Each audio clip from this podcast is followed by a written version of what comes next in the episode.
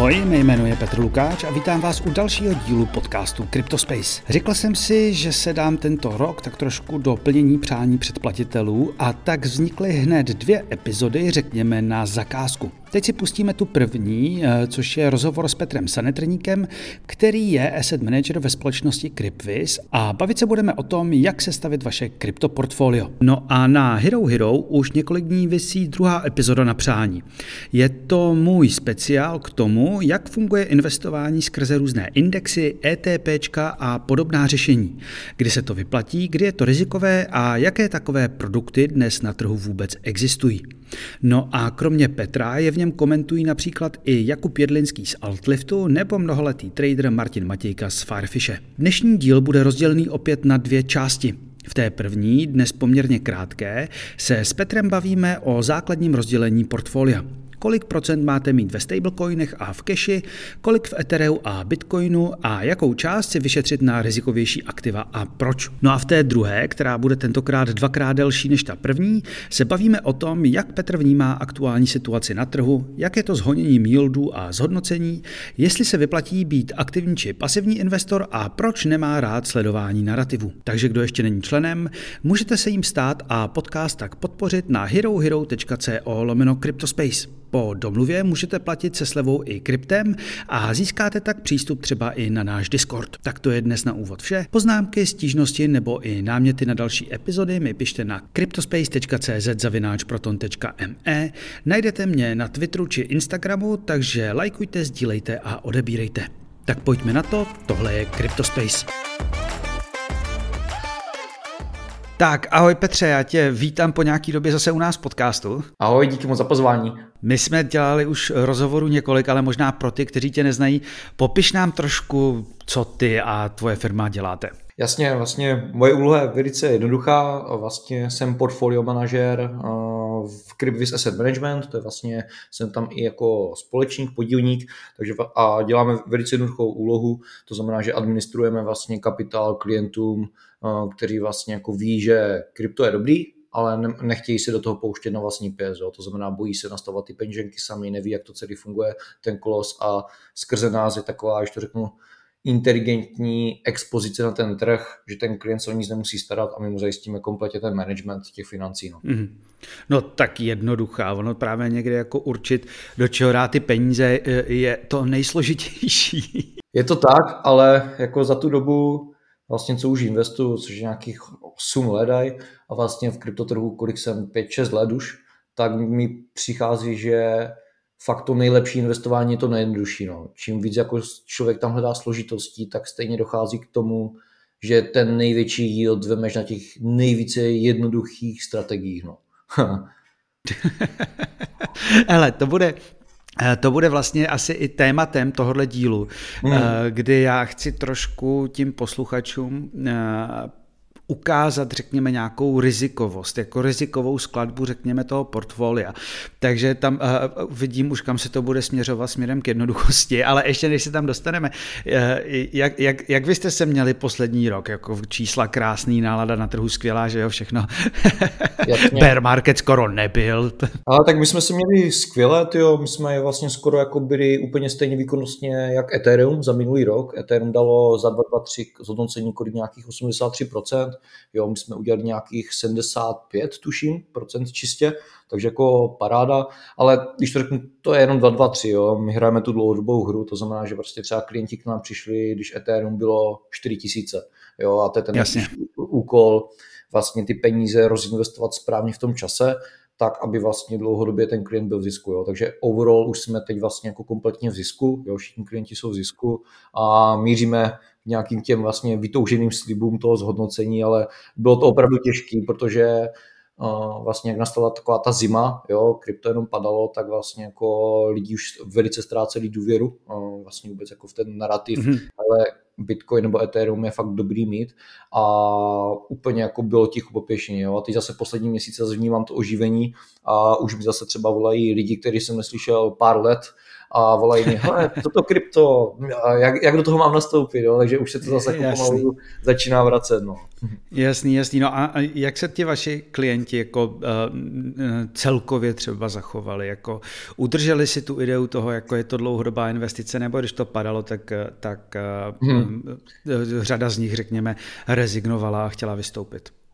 Měli jsme docela velký odliv klientů, protože přesně tam bylo velké procento jako lidí, kteří právě si mysleli, že to zhodnocení bude mnohonásobně rychlejší, ať už v rámci jako roku nebo spíše měsíců. A v momentě, kdy se ukázalo, že to spíše nějaká dlouhodobá hra, jo, a teď to zhodnocení jako nedělalo žádný výkon, spíše se jako odepisoval zisk, tak jako klienti, kteří opravdu jako neměli tu dlouhodobou představu o těch financích, tak spíše odešli, jako stáhli to jako ze strachu, a zase ti, kteří jako věděli, proč tam vstupují, tak zůstali. Jako naše hlavní teze byla, hele, je nutné dodržet ten investiční horizont tři až pět let, no. Protože když to řeknu, pokud ten člověk zůstane v tom horizontu tři až pět let a chová se nějak racionálně, tak je velmi pravděpodobné, jako, že odejde se ziskem. Ale v momentě, kdy já jako s těmi financemi jako zacházím na základě buď svého strachu, anebo naopak svého nadšení, tak spíše jako ty peníze přijdu. No. Mm, mm, mm, mm. No ono většinou se právě říká, že když člověk vydrží dost dlouho, tak uh, i kdyby pak prodával uprostřed největšího béru, tak je stále v zisku, že jo? Je to tak, no. A, to, a byly to krásný, byly to krásné statistiky, v tomhle je dobrý, uh, vlastně kdo si to počítá, tak to jsou třeba ze štosuj tečka cé zet, kdy oni op, jako ukazovali, hele, uh, ještě jsme byli, Bitcoin byl mnohem levnější než nějakých po čtyřicet tisíci, ale kdyby člověk průběžně nakupoval celý od toho vrcholu i přes ten bear market, hmm. tak je stejně v plusu, že jo, protože prostě Jasně. tam zahrne, vše, zahrne všechno a ta dlouhodobost se obrovsky, obrovsky propisuje. Pojďme se podívat na to, jak vlastně co do rizikovosti podle tebe strukturovat to portfolio. Já jsem si, když jsem uvažoval vlastně, jak to, jak to pojmout, tak doprostřed toho jsem si všiml, že někdo vytáhl starý tweet od Kobeho, někdy z roku dva tisíce sedmnáct. Oni Kobeho na Twitteru berou všichni jako driftera, nicméně podle mě to je jeden z, nej, z lidí, který si furt dělá jako ze všeho takovou blbou prdel, teď už teda nepíše furt ty svoje drogový tweety. Ale když už něco, když už něco jako vyplodí, když se tím zamyslí, tak vlastně tam je často velká hloubka. Ale teď jenom ta pyramida, on to vlastně krásně roz, rozstrukturoval, jako, a teď nebudu říkat co, ale na, na, na spodku nějaký nejstabilnější, nej, nej, nejbezpečnější, a pak se to samozřejmě co do rizik, rizikovosti zvedá na, na té špičce, to bude nějaký totální gambling. Ale máš ty to nějak takhle rozmyšlený, nějaký procento, a teď nevím, stables, bé té cé, a pak no. se to různě strukturuje? Uh, velice jednoduše, já si myslím, že bys měl být neustále uh, ready nějaký cash na dokupy. Jo, protože třeba příklad, nikdy nevíš, co se stane, a můžou přijít na nádherný jako nákupní situace, třeba příklad, někdo něco se prohlásí, ať už nějaký stát nebo regulační úřad, nebo nastane nějaká nová kauza vis ef té iks, a podle mě vždycky by v tom portfoliu mělo být prostě nějaký palivo na dokupy. Jo, v momentě, kdy jsi jako sto procent zainvestovaný a nemáš žádné jako peníze na budoucí dokupy, tak je to čistý náboženství a ty už vlastně jako jenom jako sleduješ buď růst nebo propad. Takže za mě ideálních takových jako třicet procent minimálně mít jako toho portfolia nějak v keši, a vlastně v momentě, v momentě třeba, kdy nastává fakt velice dobrá nákupní situace, to znamená, že vlastně ten trh klesá a klesá, tak já to tam nějak můžu rozinvestovat klidně i jako na nějaký nižší hodnoty, že třeba v keši mám jenom deset až pět procent, a naopak třeba jak ten trh zase jde nahoru, tak já bych si do toho keše měl jako něco doplnit, ať si prostě držím těch svých jako třeba třicet procent plus minus. No. To si myslím, že je velice zdravé. Pak co se týče vůbec jako rizikovosti jako takové, tak já můžu říct, že jako já jsem hodně sledoval, nebo pořád dneska sleduju jako ty tituly typu prostě Maker, Synthetics, jo, jako vlastně všechny takový ty velký alty, ale můžu říct, že prostě když jde člověk na ty tvrdý data, tak prostě nic moc jako nepřekoná dlouhodobě prostě Ethereum, Bitcoin, takový ty prostě dlouhodobý, jo, spíš je to mm-hmm. takovej jako krátkodobý gambling, že občas ty protokoly vystřelí, ale vlastně jako já mám daleko lepší performance na základě historických dat, když prostě jsem třeba čistě jenom v Ethereum, jo. Takže jasně, jasně. já můžu říct, jako, protože vlastně je strašně důležitý vědět, jako, co na tom trhu chci. Jestli jsem nadšenec a mám nějak vyřešenou už svou finanční situaci, mám krásný na to svůj byt, OK, tak si asi můžu hrát prostě s autama, je mi jako nějak asi jedno, kde ten můj výkon je, jo. Ale v momentě, kdy chci držet jako nějaký logický zhodnocení, tak prostě jako z hlediska historických dat aktuálně vychází jako držet se autů prostě jako co nejdál a být jako spíš tom, spíš té nějaké té jistotě v těch jako větších projektech. No. Vy to tady uh, asi neznáš, my tady se Sašou v DeFi speciálech pro předplatitele, on to říká pravidelně, já jsem to tady taky zmiňoval. Vždycky si vzpomenu na rok dva tisíce dvacet, řekněme hmm. první půlku dvacet jedna, kdy taky vše, všechno, všechno, Wi-Fi, uh, sushi, Uniswap, všechno to lítalo nahoru. A to Ethereum bylo na začátku na nějakých třístovkách a pak jako se plazilo nahoru. A pak přišli na jaře dvacet, dvacet jedna, jsem zjistil, že to, co jsem neprodal včas na těch vrcholech, hmm. tak ve finále najednou Ethereum bylo dva tisíce. A ukázalo se, že to Ethereum vlastně dlouhodobě, on to nemá takový ty mega výkyvy, tak, taky přesně, to roste no. jako rychle, ale ve finále z dlouhodobýho prostě hlediska je, je vlastně stabilnější, Bitcoin taky, tam jak je velký, tak je to ještě pomalejší teda a má to ještě, ještě jsme tam nedali jednu věc, tyhle, tyhle ty dvě mají pak, ne, tyhle ty dvě kryptoměny pak mají nejmenší propady, když přijde ten bear. Přesně tak, no. Jako ono vlastně ta hra těch autů nebo úplně i nových projektů je strašně krásná, jo, typu prostě investuju někde deset tisíc dolarů a budu z toho mít třeba dvě stě tisíc dolarů, jo. To jsou příběhy, které bych chtěl zažívat každý, ale v momentě, kdy se jako někdo vydá tady na tu cestu, tak je to za mě takový temnej les, kde je to jako hodně drsný, občas se někdo vrátí, ale je strašně těžký jako z té hry odejít na konci jako vítěz, jo, protože vlastně v momentě, kdy já si třeba šáhnu nějaký úspěch, řekněme, že já udělám jako ve velmi krátkodobým horizontu nějaký exponenciální zhodnocení, tak hned chci vyhledat ten další projekt a chci prostě hned jako replikovat to, co se mi povedlo. A v ten moment spoustu lidí jako z investování začíná dělat kasino, jenom o tom neví. Jo, a vlastně pak jako mnohdy končí tak, že vlastně neví, kdy skončit, až to prostě propálí na nějakým projektu, kdy prostě, který se propadne, hackne a už ta hra končí. Jo. Takže třeba jako pokud to někoho baví a je ten nadšenec a chce si ještě vybudovat třeba jako nějak jako ty zajímavé zisky, tak určitě jako zajímat se o tady ty projekty se vyplatí, ale jako je nutný k tomu investičně i přistupovat s velice jako obrovským respektem a fakt tam jako dávat to, co spíš můžu ztratit. No. V momentě, kdy tam dávám prostě velký sázky, tak za to můžu zaplatit všechno. No. Pojďme si možná tady, já stej, hele, stej otevřu vedle Uh, soubor a budu si psát, jako udělám si z toho tu naší pyramidu. Takže třicet procent stables. Kolik, kolik, kolik v procentech zhruba bys doporučoval lidem držet v Bitcoinu a Ethereu? Hele, padesát plus minus. padesát, tak to jsme na osmdesát, pěkně, já se tady naklofám. No a co další? Protože samozřejmě ty největší zisky a ty jako prostě to jsou ty m, m, microcaps, že jo, jako prostě jo. Taky, t, taky, taky mám jako hozenou, přiznám se, pětistovku dolarů třeba v projektu, který má, jeden má kapitalizaci dva miliony dolarů.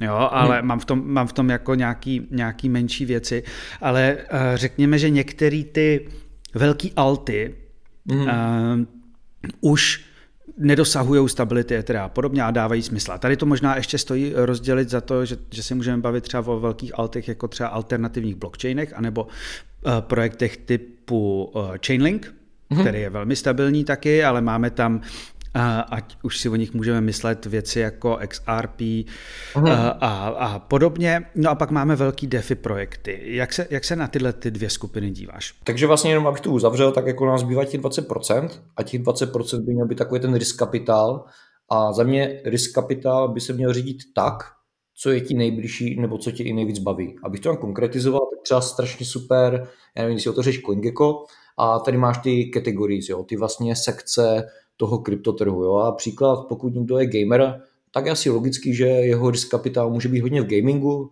a když ty nový projekty sleduje, prostě, který ještě třeba nemají vydaný token a jako fakt se zajímá v detailu, tak může třeba udělat jako pomocí toho risk kapitálu v gamingu velmi zajímavý zhodnocení. Jo.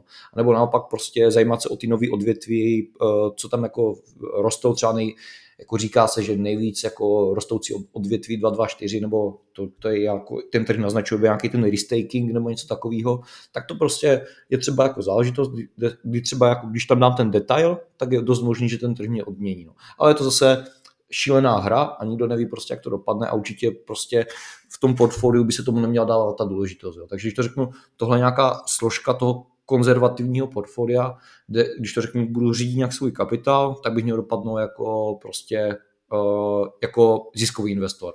Pak samozřejmě jsou nějaké extrémní přístupy, kdy naopak já můžu mít osmdesát procent v risku a snažím se cílit prostě na exponenciální zhodnocení, ale to už je úplně jiná hra a jako fakt To, to už je potřeba řídit velmi profesionálně. Není to, ještě než se dostanu, než, než se vrátím k těm posledním dvaceti procentům, tady, tady to, nemůže se to taky trošku lišit podle toho, s jakýma penězma si hraješ? Uh, že, že, že já jsem dneska mnohem konzervativnější, než když jsem si nakoupil uh, jako v roce sedmnáct první bitcoin a ether dohromady asi za tisíc dolarů, jo? Hmm. Nebo za pět set dolarů, nebo já nevím, pak, pak jsem tam... Uh, tak, uh, tak uh, po prostě, když to mírně naroste za tu dobu, tak je člověk prostě opatrnější, a ty jsi to zmínil, když už máš byt nebo něco, tak se dostaneš, třeba lidi jsou ve fázi, pár lidí to na podcastu říkalo, nevím, teda jestli na mikrofon nebo ne, ale že si třeba z krypta koupili byt. A, a prostě když už tam máš peníze na byt, tak s tím samozřejmě jako spekuluješ výrazně míň, než když ti je dvacet jedna a uliješ tam peníze z prvních tří brigád. A to si řekl moc dobrou otázku, jo? Protože když to řeknu, tenhle design portfolia třeba pro kapitál, nevím, sedm set tisíc plus, pět set tisíc plus, jo? Kde de facto už to jsou nějaký peníze, a bylo by dolarů škoda, nebo korun? Korun, korun. A bylo, bylo by škoda o ně přijít jako prostě nějakou nerozvážností nebo něco.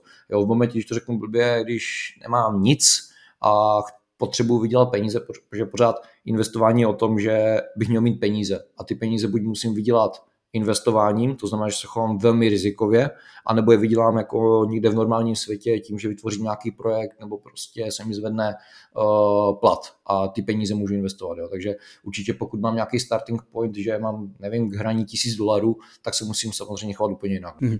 Tam už člověk trošku pochopí ten gambling, ale prostě ty lidi musí jaký počítat s tím, že, že, že, že, o to prostě, že je obrovská šance, že o to přijdou. Přesně tak, no.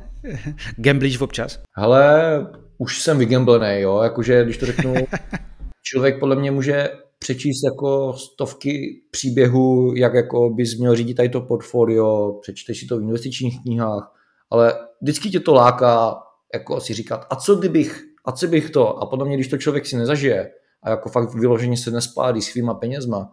Jo, já jsem teda měl štěstí, že vždycky jsem odešel jako v dobrým, ale párkrát jsem měl jako fakt na osobním portfoliu už na málo. Jo. A dokud tohle člověk nezažije, tak je velmi těžké jako se chovat podle nějakých tady těch zásad. No.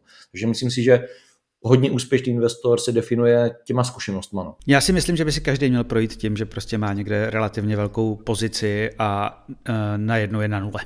Mm-hmm. já, se to, já se to stalo dvakrát a, a to už jsem tady zmiňoval milionkrát a je to, a je to prostě, je to, je to zkušenost k nezaplacení a vlastně dá to, dá to člověku trošku tu perspektivu.